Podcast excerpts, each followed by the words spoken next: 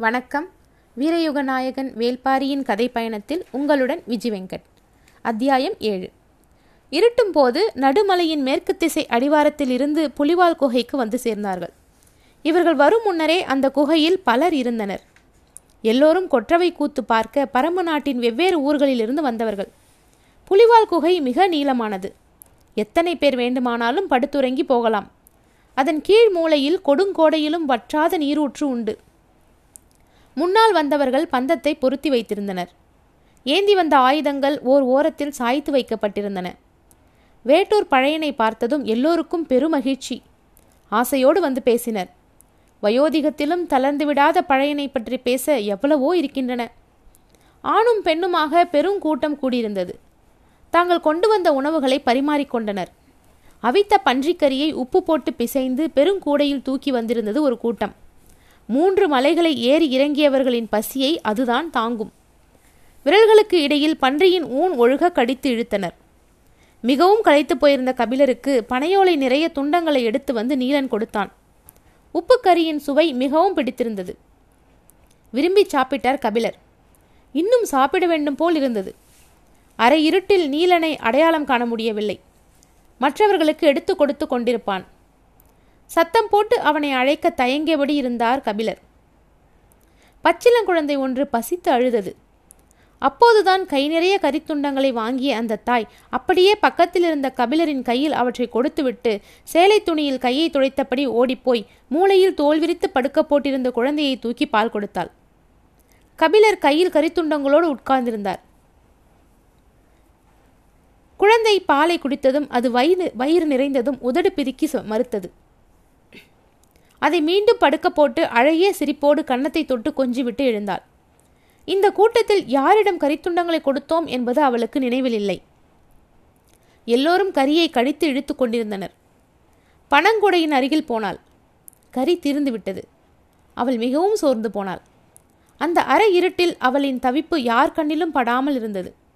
சற்றே கலங்கியபடி அவள் திரும்பும்போது மகளே உனக்கான உணவு எனது கையில் இருக்கிறது. என்றது கபிலரின் குரல். அவள் குரல் கேட்ட இடம் நோக்கி வந்தாள்.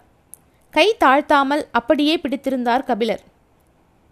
வாங்கிய அவள் கனிந்த சிரிப்பில் நன்றி சொல்லியபடி கரித்துண்டங்களை கடித்தாள். கடும் பசி சுவை வேறு இழுத்தது.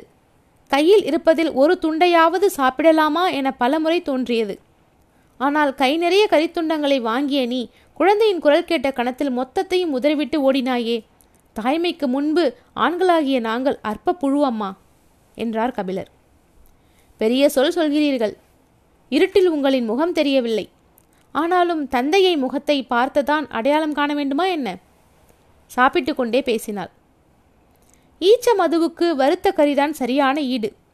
ஆனாலும் வெப்பத்தை அடைக்காத்திருக்கும் கற்குகைக்குள் உப்புக்கறி துண்டுகள் எல்லாவற்றையும் மிஞ்சும். அலுப்பு தீர எடுத்து முடித்தது அந்த கூட்டம்.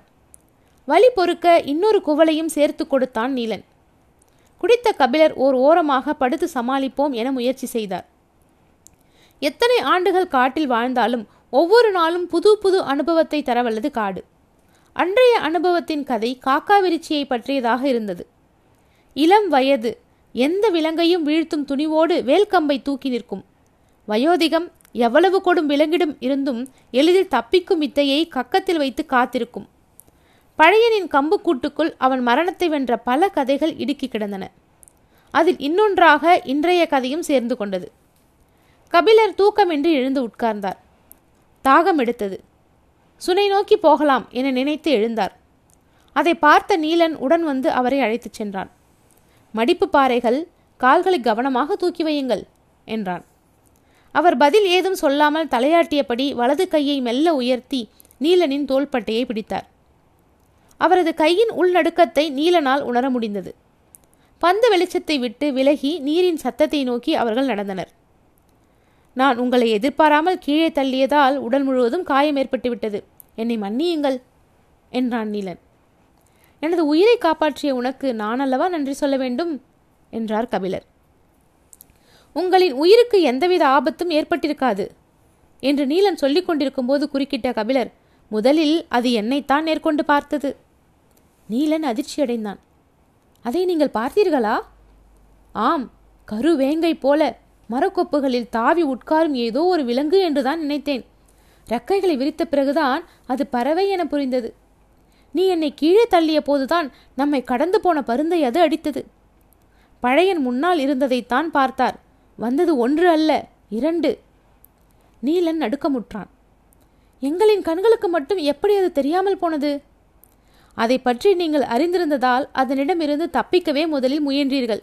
நீங்கள் பதுங்க இடம் தேடி பாய்ந்தபோது என்ன நடக்கிறது என்று தெரியாமல் நின்று கொண்டிருந்த நான் அண்ணாந்து பார்த்து அதை கண்டறிந்தேன். இவையெல்லாம் அறியாமை ஏற்படுத்தி கொடுக்கும் வாய்ப்புகள். அறிந்தவர்களுக்கு கிடைக்காது. நீலனுக்கு அவர் சொல்ல வருவது புரியவில்லை. விளக்கமாக கேட்பதற்குள் நீர் ஊற்றை அடைந்தனர். கபிலர் குனிந்து இரு கைகளாலும் நீரை அள்ளினார். நீரின் குளிர்ச்சி உடல் முழுவதும் பரவியது. நீலன் முகத்தை நீரால் அடித்து மயக்கம் கலைத்தான். ஆதிமலையின் வடமேற்கு மூலை மிகவும் செங்குத்தான பாறைகளும் அடர்ந்த மரங்களும் நிறைந்த பகுதி. அதை ஆலிக்காடு என்று நாங்கள் சொல்லுவோம். அங்கே இரு கடவுகள் உண்டு. ஆதிக்கால மாந்தர் அவற்றை பயன்படுத்தினராம். அந்த குத்துப்பாறைகளுக்கு இடையில்தான் காக்காவிருச்சிகள் தங்குவதாக சொல்வார்கள். அந்த திசையில் மலையை விட்டு மிக தள்ளி குட்டநாட்டு எல்லை தொடங்குகிறது என்றான் நீலன். காக்காவிரிச்சி பற்றி நீண்ட காலமாகவே மலை மக்கள் அறிவார்களா? என்று கேட்டார் கபிலர். ஆதி காலத்திலிருந்தே அதை பற்றிய கதைகள் உண்டு. ஆனால் அதை பார்த்தவர்கள் மிகச் சிலரே. இப்போது பரமு நாட்டில் உயிரோடு இருப்பவர்களில் அதை பார்த்தவர்கள் பத்து பேர்தான் இருக்கும். இப்படி ஒரு பறவையை பற்றி சமவெளியில் வாழும் மக்களுக்கு எதுவும் தெரியவில்லையே. நாடெல்லாம் சுற்றும் எனக்கே இன்றுதான் இப்படி ஒரு பறவை இருப்பது தெரியும். காட்டில் நமக்கு தெரியாதவை எத்தனையோ உண்டு. நாம் ஆச்சரியப்பட ஆரம்பித்தால் அதற்கு எல்லையே கிடையாது. பேசியபடியே குகைக்குள் நுழைந்தனர். சிறிது நேரத்தில் கபிலர் படுக்கப் போனார். உடல் எங்கும் வலி திரண்டிருந்தது. எந்த பக்கம் திரும்பி படுத்தாலும் வலித்தது. வேறு வழியின்றி சமாளித்து கொண்டு படுத்தார். வேட்டூர் கூடத்தோடு வந்திருக்கும் புதிய மனிதரை பற்றி நள்ளிரவுக்கு பின் பேச்சு தொடங்கியது. எழுத்து கற்ற புலவர் என்று சொன்னார். பாரியை பார்க்க வேண்டுமாம் அழைத்து வருகிறோம் என்றார் பழையன். அப்போதுதான் ஆழ்ந்த உறக்கத்துக்கு போன கபிலருக்கு தன்னை பற்றி பேசுவது காதில் அரைகுறையாக கேட்டது. தொலைவில் படுத்து கிடந்த இன்னொருவர் கேட்ட கேள்வி காதில் சரியாக விழவில்லை. அதற்கு பழையன் பதில் சொன்னார் ஒற்றனுக்கு உரிய திறன் எதுவும் அவரிடம் இல்லை. கபிலருக்கு கேள்வி விளங்கியது அப்படி நம்ப வைப்பதுதானே சிறந்த ஒற்றனின் தகுதி? என்றது இன்னொரு குரல். பழையனின் பேச்சை மடக்கி பேசுவது யார் என குரல் வந்த திசையை எல்லோரும் பார்த்தனர். இருட்டுக்குள் இருந்த அந்த மனிதனை மற்றவர்கள் பார்த்து அறியும் முன் குரல் கேட்டே பழையன் கேட்டார். வந்திருப்பது கூழையனா? கிழவா கண்ணும் காதும் அப்படியே இருக்கடா உனக்கு. அருகில் வந்து பழையனை கட்டி அணைத்தான் பரம நாட்டு தென்பகுதி எல்லை காவலன் கூழையன். உயரத்தில் மிக குள்ளனாக இருந்தாலும் வீரத்திலும் பலத்திலும் யாராலும் மிஞ்ச முடியாதவன் என பெயர் எடுத்தவன். படுத்துறங்கும் கபிலரை விட்டு இருவரும் சற்று தூரம் நகர்ந்தனர். காலம் மாறிவிட்டது கிழவா. எண்ணற்ற குளங்களை அழித்து வலுக்கொண்டிருக்கின்றனர் வேந்தர் மூவரும். எல்லோரின் கண்களுக்கும் உறுத்தலாக இருப்பது பாரிதான். பரம்பின் செல்வத்தை சூறையாட பாரியே தடை என கருதுகின்றனர். மூவரும் தனித்தனியாக எத்தனையோ திட்டங்களை தீட்டுகின்றனர். ஒற்றற்படை இல்லாத நம் காதுகளுக்கே இவ்வளவு செய்திகள் வந்து சேர்கின்றன. அப்படியென்றால் எவ்வளவு திட்டங்கள் தீட்டப்படுகின்றன என்பதை எண்ணிப்பார். ஆகட்டும் அவர்கள் என்ன திட்டம் தீட்டினாலும் நம்மை ஒன்றும் செய்ய முடியாது. கிழவனின் நம்பிக்கையின் மீது அச்சத்தை ஏற்றும் வல்லமை கூழையனுக்கு இல்லை. ஆனாலும் கால மாற்றத்தை பழையனுக்கு உணர்த்த வேண்டும் என்று விரும்பினான். உங்களின் காலமல்ல இது. சேரனின் மிளகை பின்தள்ளி வணிகத்தில் முன்னேறிக் கொண்டிருக்கின்றன கொற்கை முத்துக்கள். யவன வணிகத்தில் தனக்கு இருக்கும் முதலிடத்தை தக்க வைக்க உதியஞ்செரல் எதையும் செய்வான். மிளகு செடி தழைத்து செழிக்கும் எண்ணற்ற குன்றுகள் நம்மிடம் உண்டு. அது மட்டுமல்ல ஏற்கனவே பரம நாட்டிடம் அடைந்த தோல்விக்கு பழி வாங்க வேண்டும் என்ற வெறியோடு இருக்கிறான். இது பற்றி பாரியிடம் பேசிவிட்டுத்தான் திரும்புகிறேன். என்ன சொல்கிறாய்? நீ கொற்றவை கூத்தில் பங்கெடுக்கவில்லையா? இல்லை கிழவா எல்லைக்கு திரும்பியாக வேண்டும். கொற்றவை கூத்தில் பங்கெடுக்காமல் திரும்பும் அளவுக்கு நிலைமை மோசமாக உள்ளதா? நீங்கள் நம்ப மாட்டீர்கள் ஆனால் உண்மை அதுதான். கிழவன் குறுகுருவென குழையனையே பார்த்தான். எதை வைத்து சொல்கிறாய்? எல்லைப்புற ஊர்களில் புதிய மனிதர்கள் நடமாடுகின்றனர். நாம் அறியாத வேட்டை நாய்கள் காடுகளுக்குள் அலைகின்றன. பள்ளத்தூருக்கு வரும் உப்பு வணிகர் முன்பு போல் உடனுக்குடன் புறப்படுவது இல்லை தேவைக்கு அதிகமாக தங்கிவிட்டு போகின்றனர். பரம நாட்டுக்கு வந்த எந்த ஒரு பாணர் குழுவும் கடந்த ஆண்டில் ஒரு முறை கூட வரும் வழியில் உள்ள முல்லை நிலக்காடுகளில் கொள்ளையர்களிடம் அகப்படவில்லை. இவையெல்லாம் நமது ஐயத்தை வலுப்படுத்தவே செய்கின்றன. கொள்ளையரிடம் சிக்காமல் இருப்பதற்கும் இதற்கும் என்ன தொடர்பு இருக்கிறது? காடுகளில் வேந்தர்களின் படைகள் நிலை கொண்டுள்ளன என பொருள். படைகள் இருக்கும் காடுகளில் கொள்ளையர் இருக்க மாட்டார் அல்லவா? நம்மை பலரும் நெருங்கியுள்ளனர். வழக்கத்துக்கு அதிகமாக இந்த ஆண்டு அதிக விருந்தினர் வந்துள்ளனர். போருக்கு முன்னர் விருந்தினரின் எண்ணிக்கை பெருகும் என கேள்விப்பட்டதில்லையா? அதற்காக விருந்தினரை எல்லாம் சந்தேகப்பட முடியுமா?